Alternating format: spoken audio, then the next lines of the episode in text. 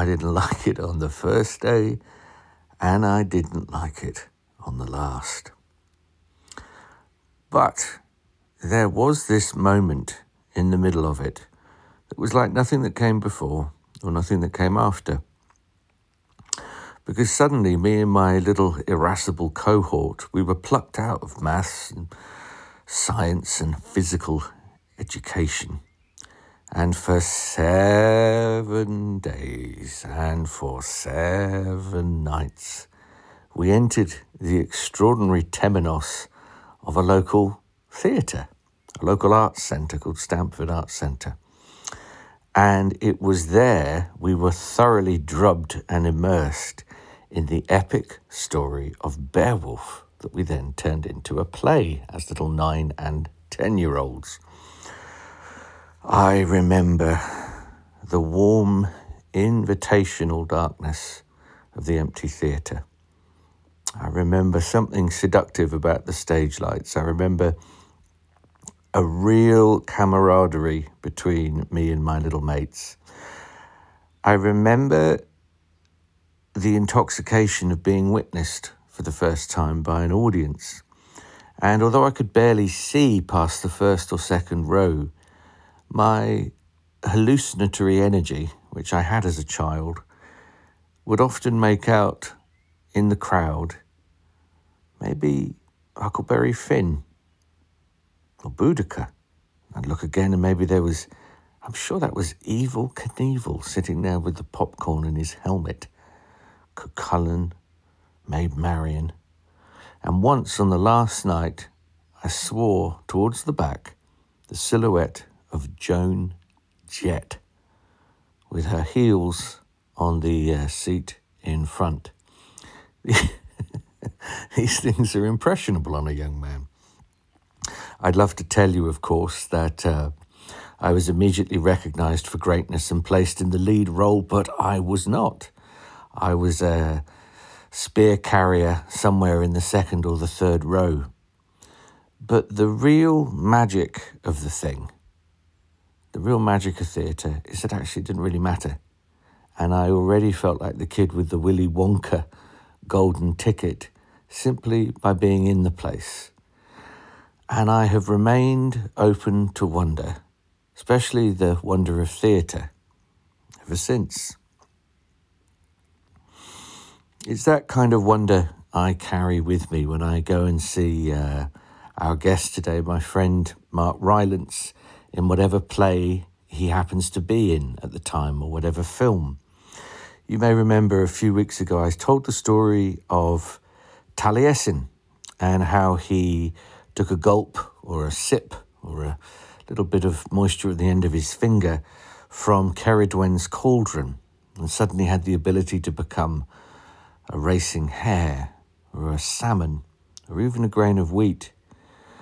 And that kind of porosity, that kind of shape leap, I really think of in Mark's work. And, and I always think of Mark as I'm telling that story. He always appears in my imagination in it because there's something so granular about his skills. It's as if there are personalities arising up from the pores of his skin.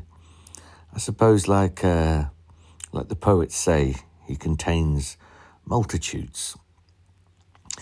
You may have seen him at the Globe Theatre over the years. You may have seen him in the Oscar winning performance in Bridge of Spies. You could have seen him as Thomas Cromwell in Wolf Hall. You could have seen him as the irascible, pan like, and mystical Rooster Byron in the best play of the 21st century, Jez Butterworth's Jerusalem. There are any number of places you could have bumped into him. And Mark remains, for my money, one of the very most interesting people that I know. So let's not waste any more time. We'll go and meet our conversationalist today, Sir Mark Rylance.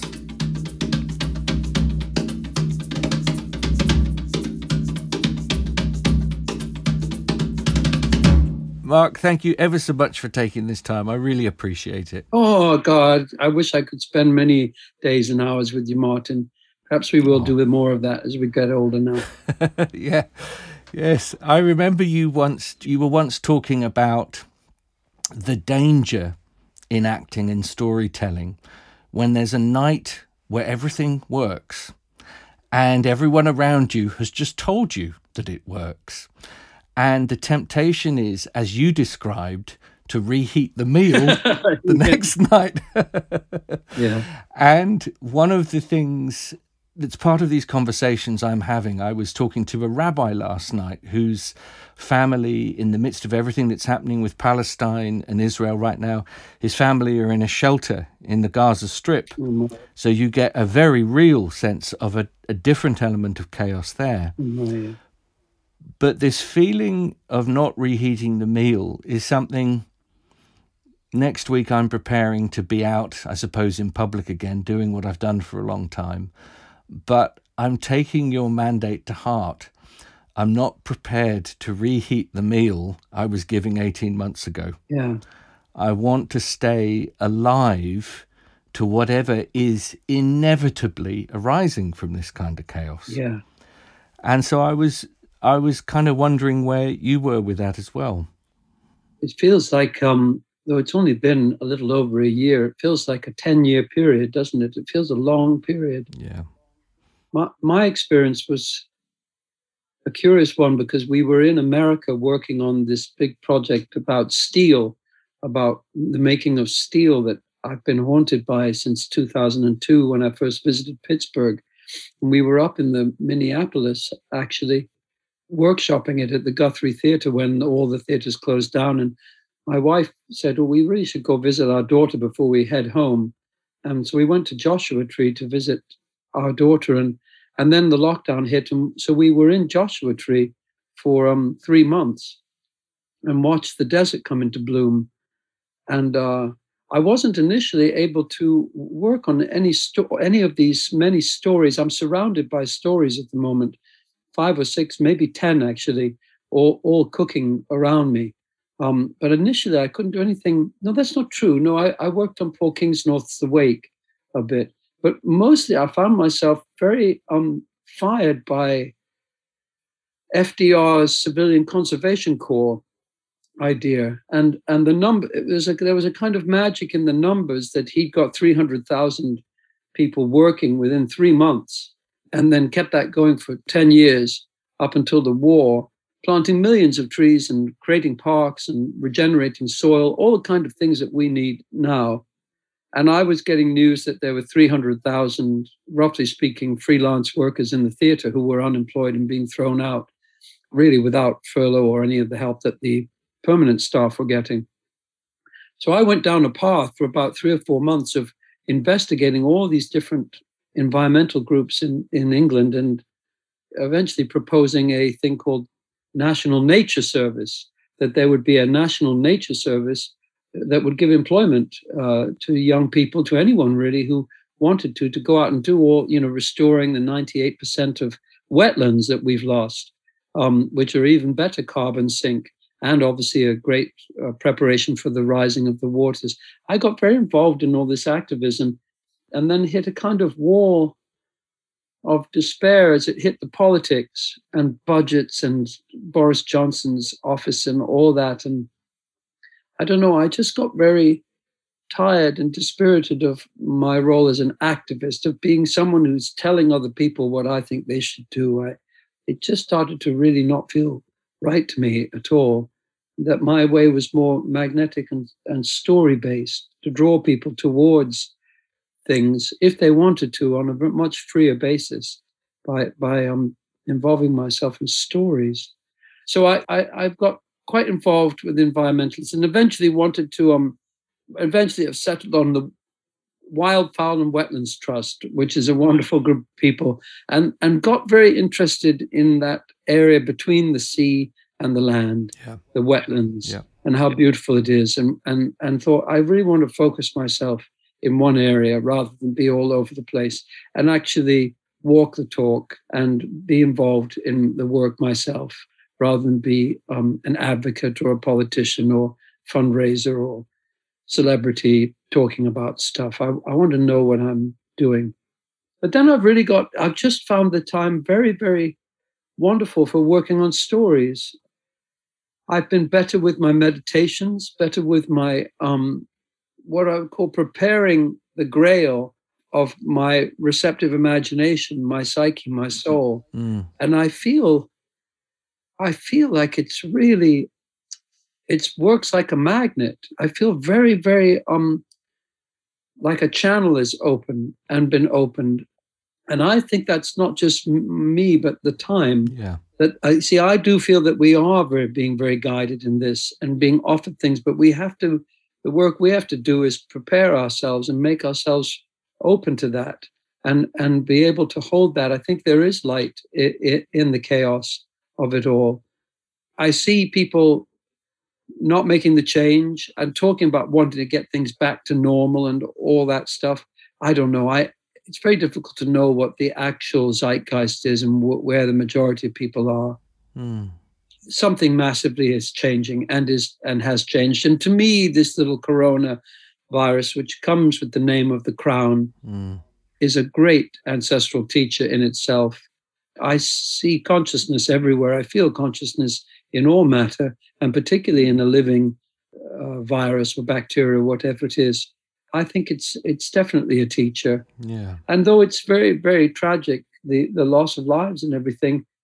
I mean, we just lost a little dog two days ago, and that's caught us up. Oh yeah. That, that's not even a human being, with the complexity of links and karma of human beings.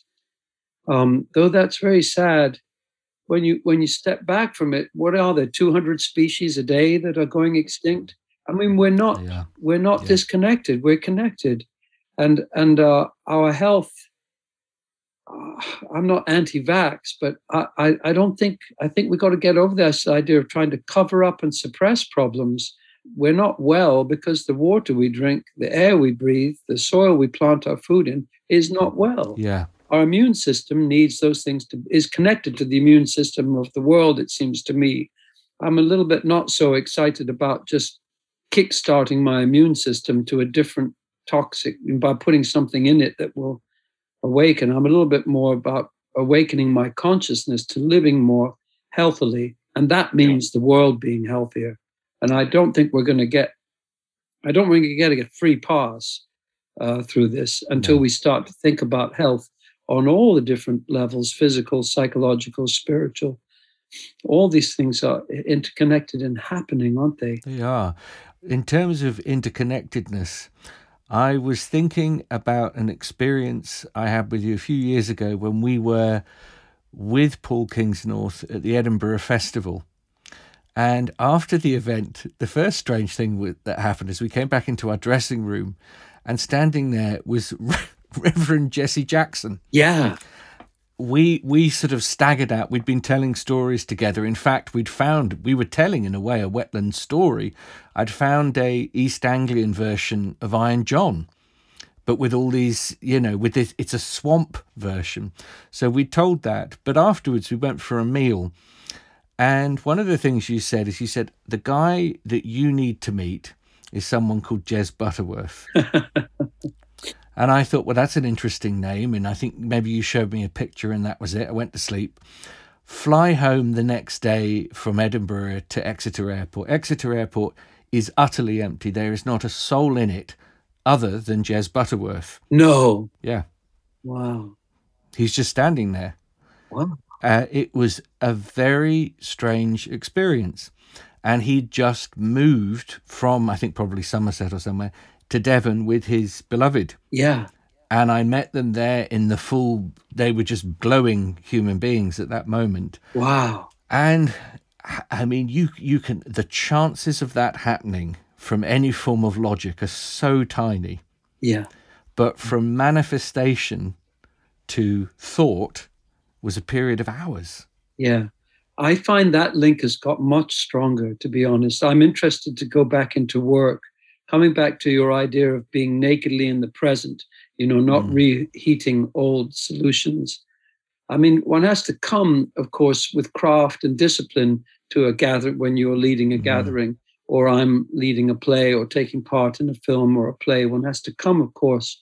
It's not that one comes out of one's head drunk or stoned or not able to drive the vehicle, but but the objective is to be present. It feels to me, and to be to be a conduit and get the room into a place where the whole room is receiving rather than just uh, yeah reheating a meal mm.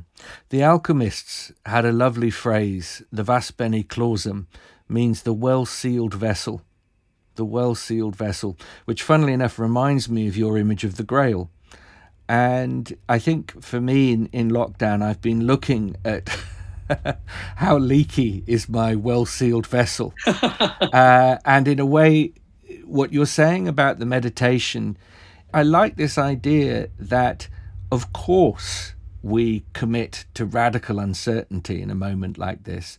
But what we can do is be as ready for those happy accidents as we possibly can.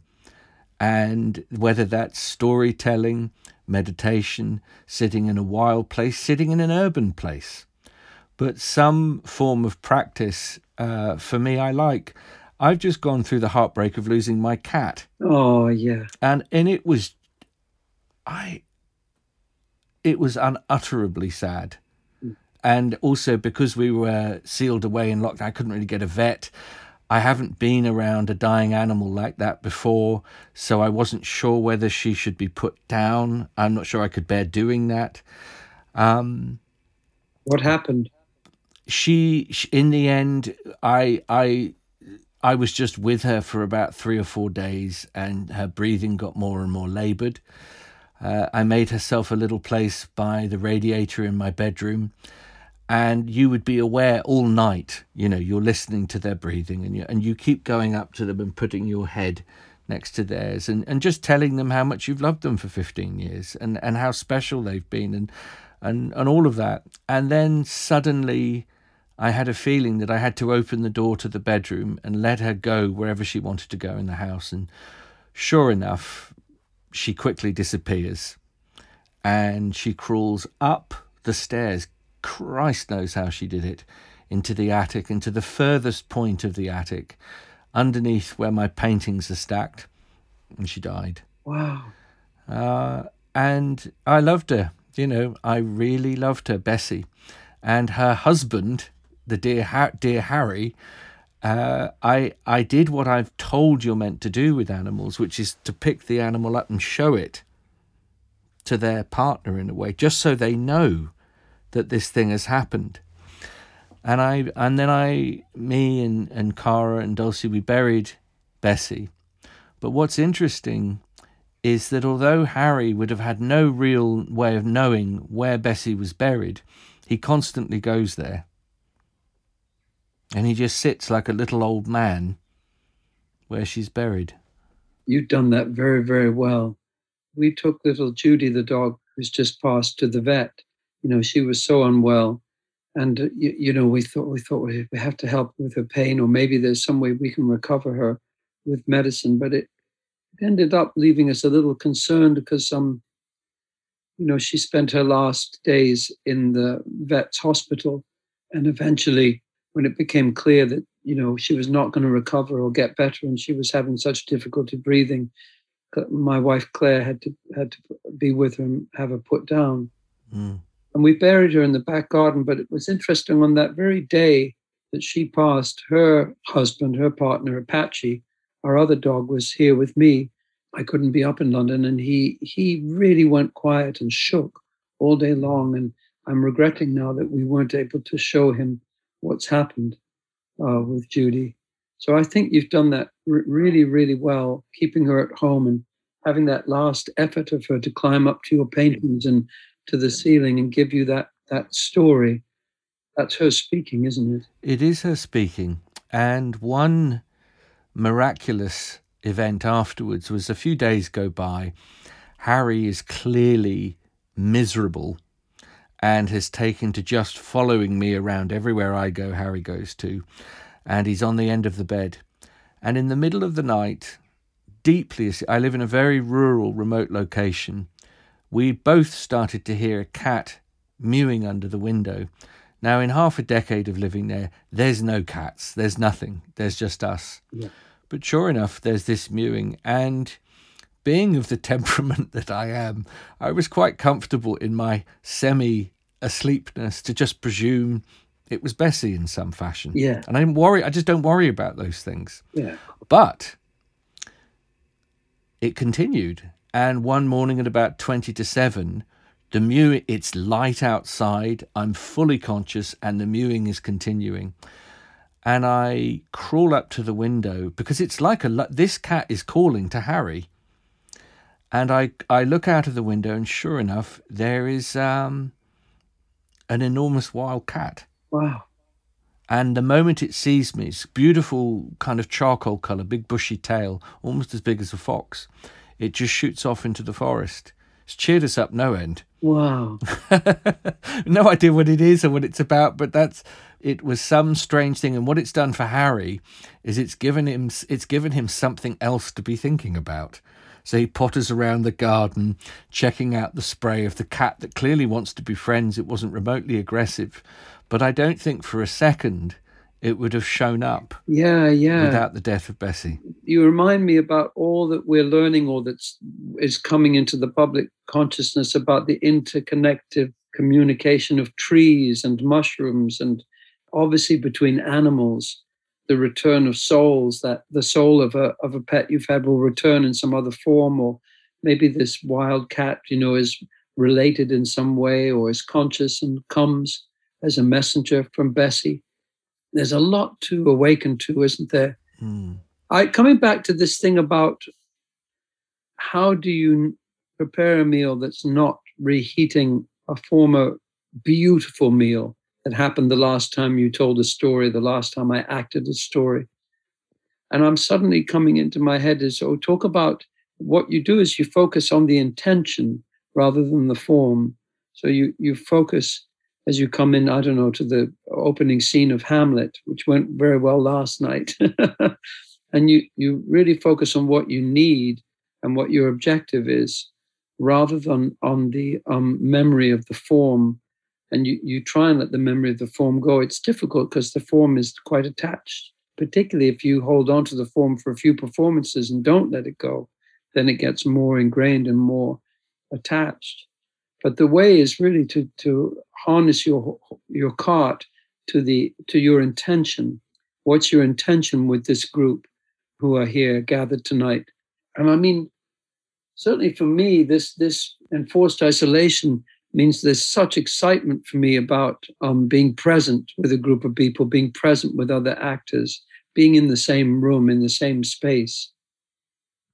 I hope I'm going to be up to that new challenge of really trusting the um, yeah the inspiration from the light and from the bacteria. yeah, yeah. Now, because you've mentioned the word cart, I have to bring up my great love of the idea of Phoebus's cart. Oh, yeah. That for me still remains some sort of glimpse of something incredibly compelling the work that you did at the Rollright Stones and the Tempest, and then taking it to this sort of cement pit of what was going to become the Globe. I'm just curious about the experience, really. Well, we were up there the other day, up and getting into some paneurythmia dancing. Um, Peter Deunov and yeah. the uh, the Bulgarian uh, dancing, and about 12 of us went up to dance at the Stones, at the Rollright Stones on St. George's Day. It was a beautiful day. And the lady who was leading it intuitively felt that we it was too powerful to dance inside the circle, that we weren't ready for that yet. And so we danced next to the circle in the southwest side of the circle. But her partner, who's very strong seer and psychic, came to observe and be the earth father and he had an incredible vision while we were dancing of the Rollright Stone Circle containing or holding a dragon, uh, an actual dragon energy.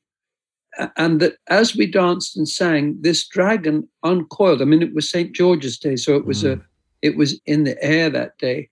But this dragon uncoiled, and he said he could even see that the irregularities of that wonderful stone circle were to do with the tail of the dragon and the coiling in to the center of the dragon, the density of matter at the center. But the dragon, as a form of energy, rose up in the circle and observed us and was conscious of us. Um, he was able to ask it certain questions. He said there was also a jester, a clown, a kind of clown character with the dragon as well, which was quite I- interesting. But it wasn't a it wasn't a frightening dragon. You know, it was just an something about it absolutely made sense about what stone circles are. That they built and worked with the stone and with the land to to kind of create a place where the dragon could rest. Mm. Yeah, like you'd buy a little doggy bed for a dog or a cat that would be the place that they could go and be found or rest. I don't know, it was a powerful day. There was, of course, a book by uh, Paul Devereux back in the day when we were doing it called The Dragon Energy. He named his book and he had studied uh, the magnetic, electromagnetic fields around stone circles. So he'd come to it with a uh, scientific approach and yet it also used this dragon energy word. But it was quite a revelation to me about that circle and about what happened back in 1990 for, for Claire and I and all of us who, who went and played there and how it led us to the globe and trying to bring some of that dragon energy to um to the concrete box, as you say. Yeah. We're sitting in it. But it, the concrete box and Phoebus cart, you see, at the time in my 30s, I was so interested and uh, aflame with the light, with this idea of that you could open yourself to this light in the universe and that the light was love and that the light was ancestral wisdom and it was it was fast and creative and penetrating everywhere. And and the cart i never paid much attention to the cart but i find this lockdown has really turned my attention to the cart and that the cart isn't a passive man-made thing that carries the sun through the sky. The cart is an equivalent equivalent force in the universe and that this matter or matter mother dark earth energy is not just something beneath our feet that we plant plants in and we move about and build houses with. If you think about it, it it's shot through the cosmos all the universes of the cosmos just as much as the light. When you think about the great planets and suns and the dark holes the amount of dark matter in the cosmos and universe, it's equivalent to the light. It's not passive. It's not, though it's a receptive thing and it can hold, it's different than the light. It's equivalent. And I've been trying to get my psyche and my spirit around that and hold that. It's just as alive as the light. I'm realizing how much as a Christian raised boy, I've been thought to pray towards the light and raise things to the light rather than bringing the light into matter and treating the bride and the matter. And I'm sorry I fall into gender descriptions. It's just an old way of describing it, but, but perhaps it's to do with the um, the righteous calls for um, Black Lives Matter and Me Too and Times Up. That that it's time we recognize that that darkness and matter is an equivalent loving force in the cosmos yes. to the light, Yeah. you know, and, and the brightness and clarity and logic and rationale that, that we've all been drawn to since since since it became clear. You will remember Hillman used to rail against uh, our aversion to duende, our aversion to darkness, Yeah. and he'd say the problem. He wasn't. He wasn't virulently anti-Christian, Hillman, but he saw elements of it as problematical, the way that it had been interpreted. And he said the problem is the mandate of modern Christianity is this: it's Friday, but Sunday's coming.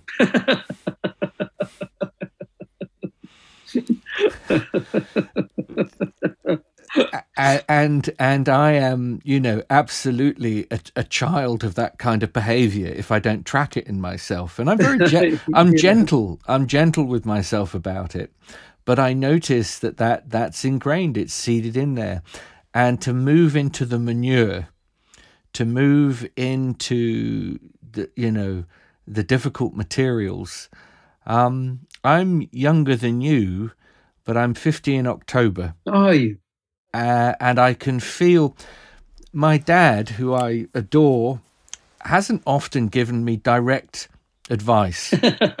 but what, but one of the things he did say was at the end of my 20s. He said, if, if there's something you really, really want to build and it's going to take a, a kind of good natured aggression to get just to get the thing done, if you're anything like me, do it in your 30s because the journey will deepen and sweeten and grow more complex from that point on. But if you're talking about graft, get it done now. Hmm. And I I took that to heart as well as I could. And I was, you know, a, a pugnacious, pugilistic guy in my 30s. And I made lots of mistakes, correct and otherwise. But I find now, and knowing that my my energy levels are not what they were, the issue of memory as a storyteller is so important. And I, my memory isn't what it is. I can't remember things in the way that I could even five years ago.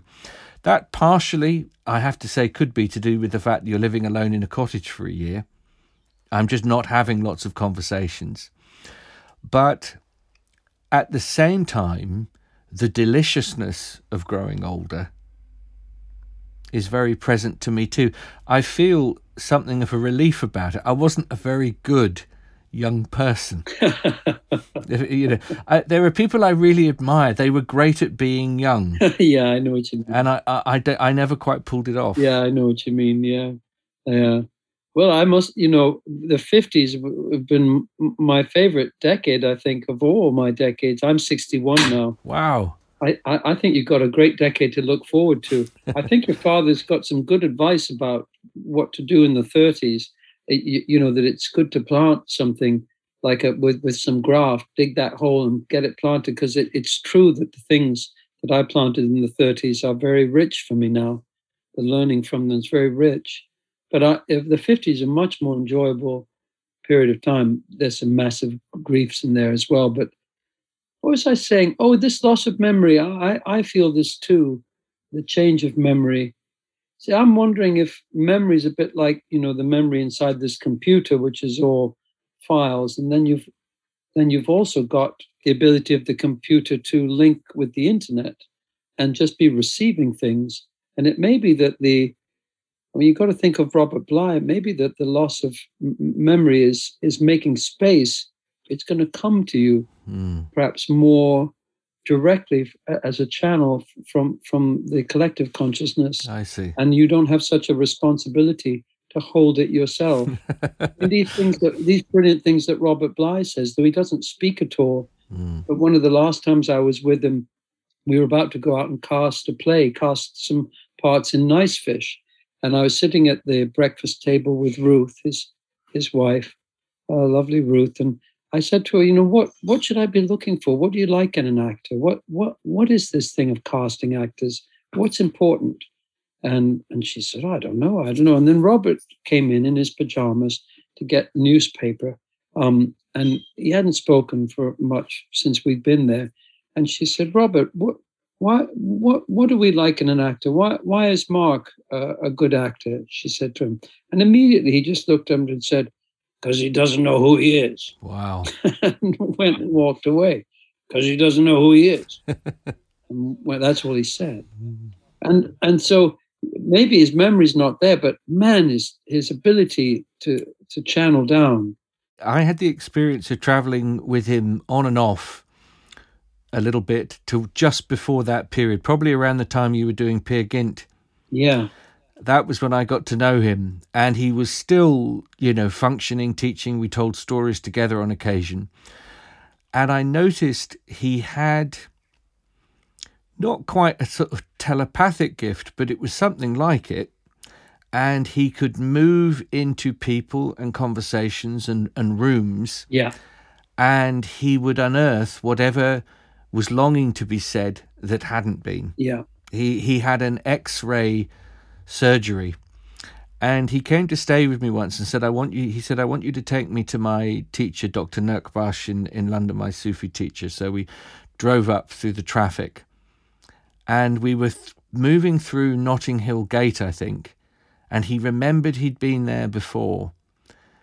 And he said to Ruth, and I don't think they'll mind me saying this, he said, I wonder how conscious I was the last time I was here. Now, Robert doesn't really use a word like conscious very often. No, Not publicly, no. but that I never forgot it. That's very interesting. Uh, Does consciousness? I mean, Nabokov always praised the memory, and I value the memory too. And I'm sad when I can't remember things. But does the memory? Do, do, does the holding of memory? Is there a consciousness that's beyond memory? You know, that's that's more open and to do with this this thing we opened the conversation today today with about being raw and present and not reheating old solutions. You know, I, I used to forget my lines even in Twelfth Night quite regularly on stage, and the, the rest of the company became aware of this. and and and it was had- there would be this delightful moment where they would realize that I wasn't coming in on cue, and and they would all turn with smiles on their faces to Lady Olivia. oh, now let's hear what Mark, how Mark's going to make up Shakespeare now. And I would have to make something up in iambic pentameter that suited the situation. But it was very, it absolutely brought us live. I was just talking with my old friend Mike Alfreds, who's my acting mentor, and we were again talking about why does why does the theatre come to life in such a special way when things go wrong, when people forget their lines, that there's a life that comes into the room. So there are benefits to losing one's memory, Martin. I'm taking a positive spin on this. You are incredibly positive in that regard. I'm in a rather pragmatic zone because I know it's only days till I'm in front of a group of people, and um, Yeah, yeah, it'll it'll then be do. Can I simply, because I take the policy, which I I think you do too, as far as I can tell, of a a constant reimagining. So every time I'm telling Tatterhood or the Handless Maiden or, or Parsifal, to some degree, I'm reporting back what I can see in front of me at that moment. And if that changes in iteration from the night before, that's fine. yeah. Otherwise, the the voltage is just not present for me. You know, you I I, I think you're so right. And though um uh, though Billy Connolly is a slightly tragic example because he has eventually now moved beyond his ability to perform. He's moved, you know, away from his memory. When he performed at the Globe with a purple beard, he painted his beard purple because he'd read that Elizabethans did that, which they did. I'd never seen him live. I'd seen this in recordings, but I'd never seen him live. And he would start a story, and then a bit like the way I speak, it would remind him of a side story, and then another diversion story, and then another. And eventually he would get to a place where he'd say, Oh, I don't know where I am. Where am I? What was I? What was I fucking talking about? What you know, and, people would offer up different ideas. No, no, I wasn't. And and then it would come back. Oh yeah, that's right. I was here, and he would go into it again. And they were the most wonderful moments, really wonderful, because we we we all felt this incredible privilege. He's really just we're just sitting in a pub with Billy Connolly, and he's making it up. Now, now m- maybe maybe some of that was not. I don't I don't know how clever he was at using that to get people into the present, but it felt genuine, you know. And I guess with the tragedy of him now now you know Mm. not being able to perform, maybe it was genuine, but he used it in a very very present creative way to, to bond the whole group in the present moment of chaos and time and be fertile. And I think it's such an important thing. I'm, it's a very imp- interesting thing how to get it into stories. Sometimes I'll go to Shakespeare plays like a King Lear or Hamlet and Macbeth, and they're done very well, but no one's ever got lost. I feel like not one actor on stage was ever allowed to get lost. And unless we get lost, I don't think we grow. I don't think we change unless we go through in all the initiatory stories. You know more about them than I do.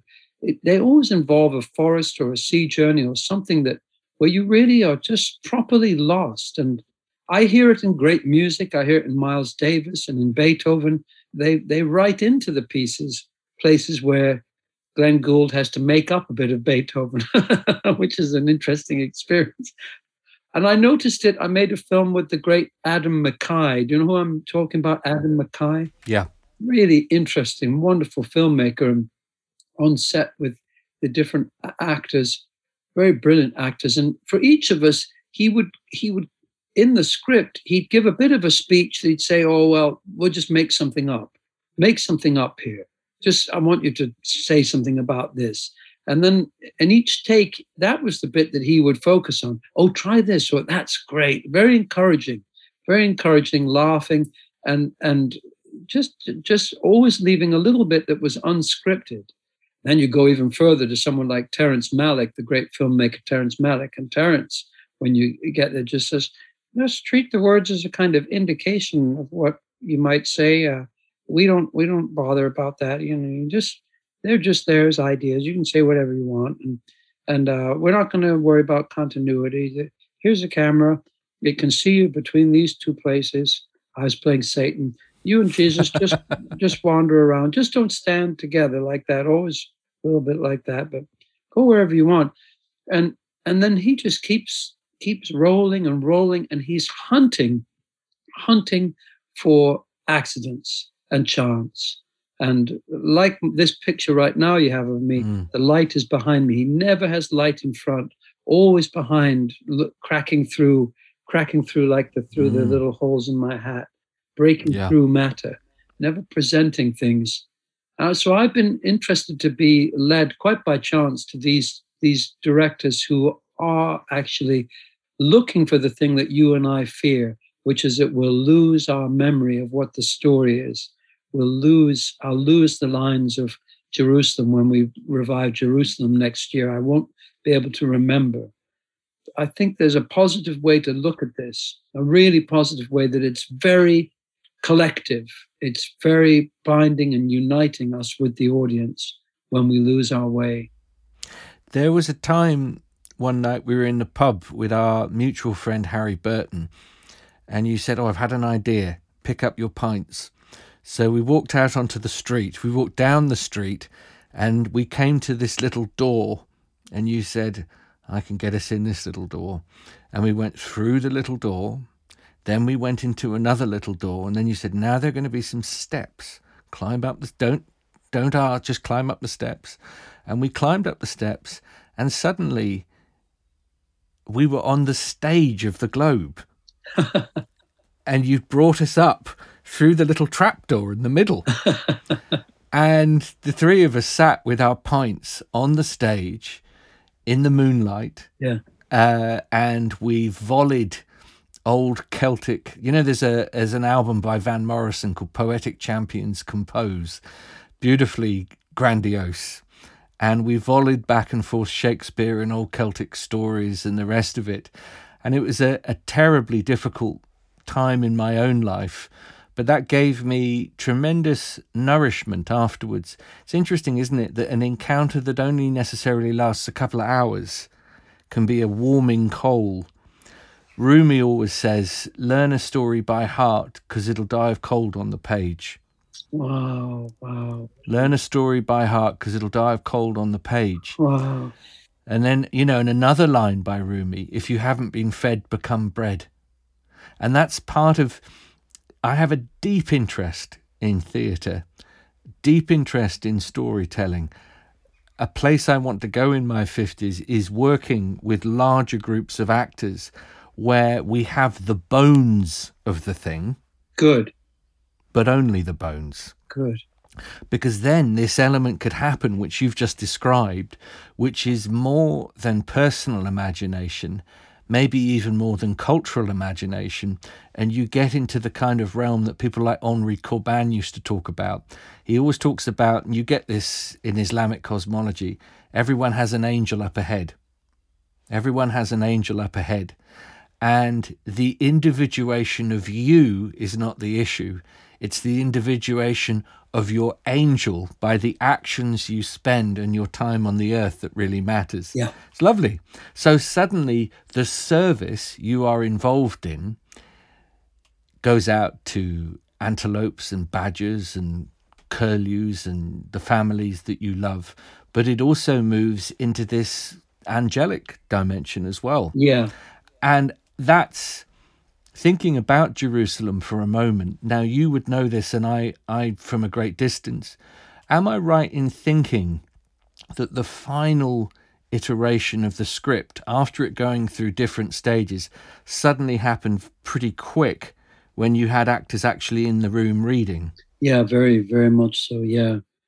I think um, it opened in July 2009 at the Royal Court. But the script, I believe, had come across my desk when I was at the Globe, called St. George's Day, actually. And it was a very, very wonderful, raw, rough script. I'd been to see everything that Ian Rickson and Jez had worked on from Mojo on, you know. So I knew the territory. But this was a, this was a really raw.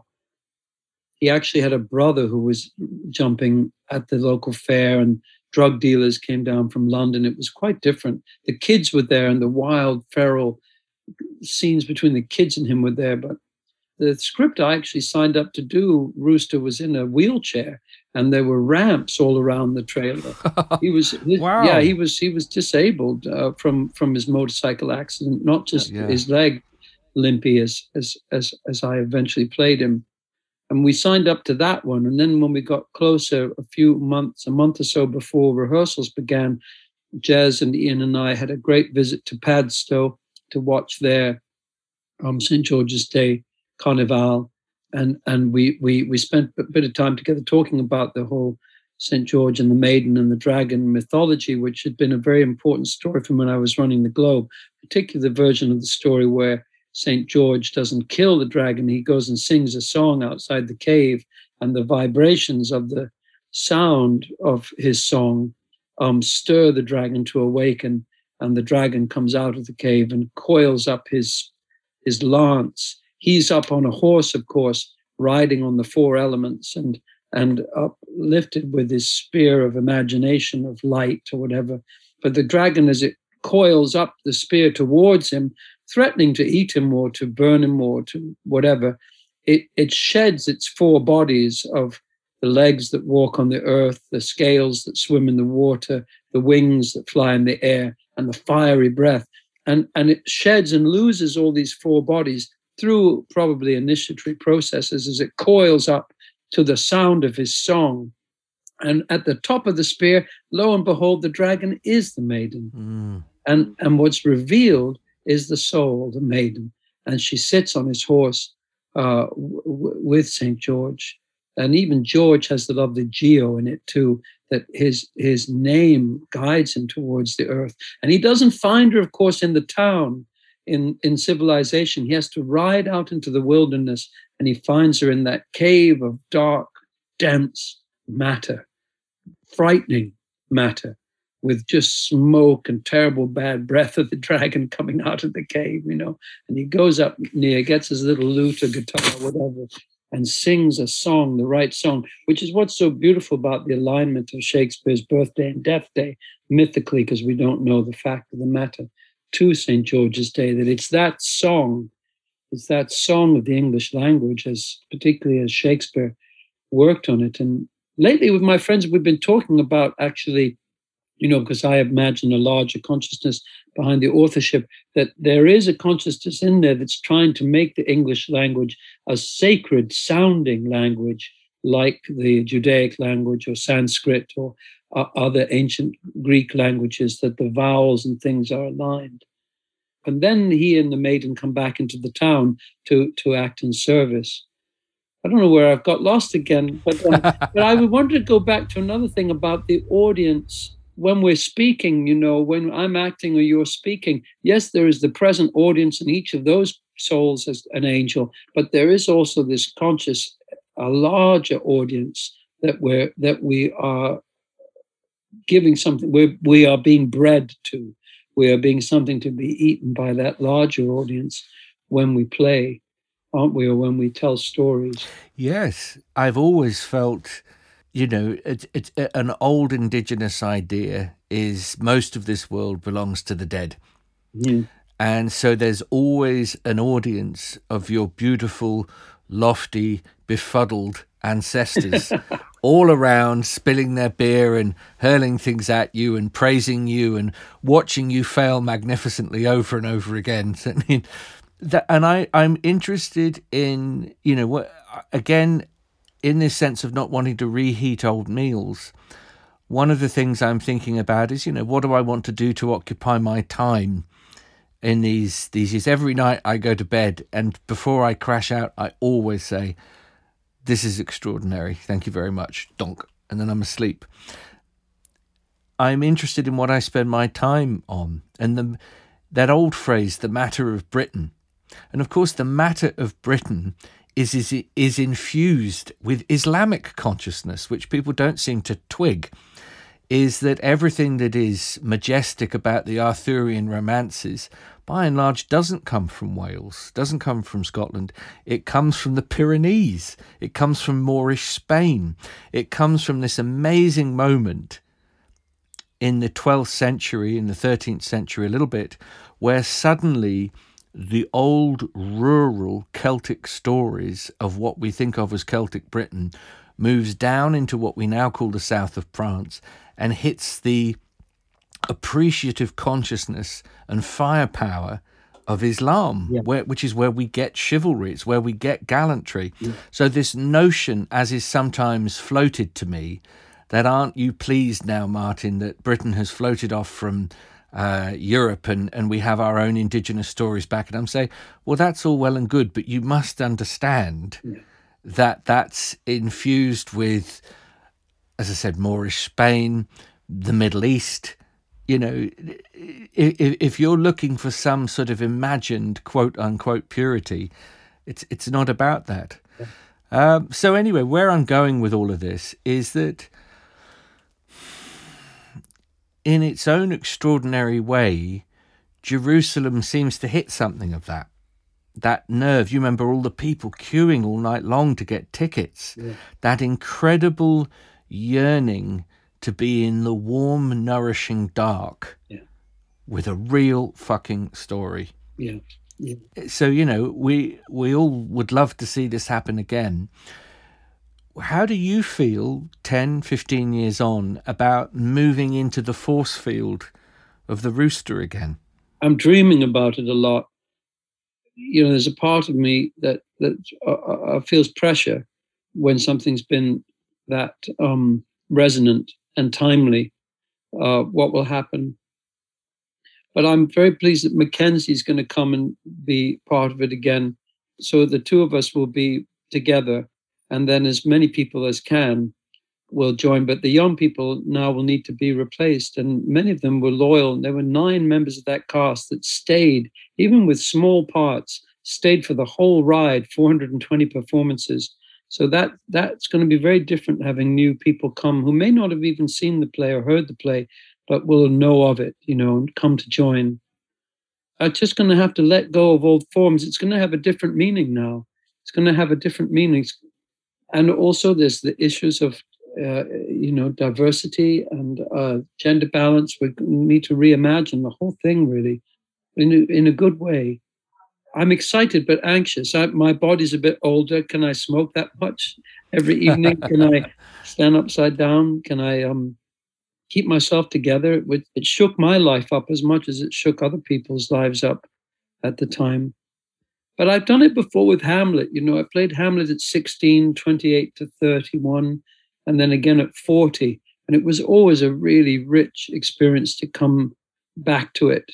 Uh, and it's something that it's something that I read old actors, Irving, the famous ones that you can read about, Irving, Kean, Garrick, when they hit a play that was successful, they would revive it you know, uh, uh, quite regularly in the repertoire, maybe just for a couple of performances. They had a lot of plays in their memory, like you have a lot of stories.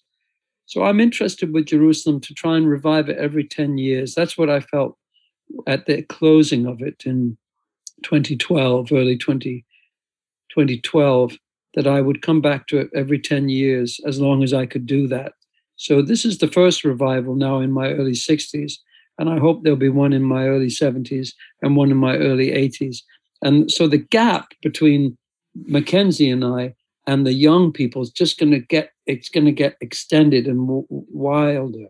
But it is about essentially that song of a George uh, trying to awaken the dragon energy in the kids. That's what it was all about for me. And that was the positive thing about it that Ian was always about that that he needs fire it what infuriates him is if it's not the true fire of the people who are around him. He doesn't want the bullshit. He wants their diamond. He wants their fire. And that's partly inspired by Robert Bly and other people I've been fortunate enough to be around as a young person who called me on when I wasn't being true to myself, when I was trying to live up to something else that wasn't as real. So I'm hoping that character will still have resonance and the play will still be powerful. I think I, I think he touched, as you say, it really grew. It was channeled into the rehearsal room, and uh, Jez would arrive with all those stories. One day he just arrived with seven or eight speeches, uh, the giant story, all the different things, and he was listening and watching us and writing it as it grew up in the room. Yeah, maybe to some degree it was all, a lot of that energy, energy from my point of view that I generated at the Globe that service coming into this story from my point of view. But Jez wrote it all. You know, I was just there as a lightning rod. Well, Mark, you've been very generous with your time. We should talk again. I don't know how helpful this would be to many people, but I think falling in love with chaos and darkness and matter is the step for us to try and sum it up. Trying to be friends with that. For you and I, with our memory, and for other people with whatever is in their life you know, to see it as a beneficent, nourishing, supporting aspect of our, of our consciousness, of our lives. So you will have noticed, yeah, there's a bit of a theme in some of these conversations circling around uh, the poet Robert Bly, because he's been uh, such an ally and an inspiration to many of us. So this poem is by Robert. I give it with all love and libation to Mark. It's called Things to Think. Think in ways you've never thought before. If the phone rings, think of it as carrying a message larger than anything you've ever heard, vaster than a hundred lines of Yeats. Think that someone may bring a bear to your door, may be wounded and deranged, or think that a moose has risen out of the lake, and he's carrying on his antlers a child of your own whom you've never seen. When someone knocks on the door, think that he's about to give you something large, tell you you're forgiven, or that it's not necessary to work all the time, or that it's been decided that if you lie down, no one will die.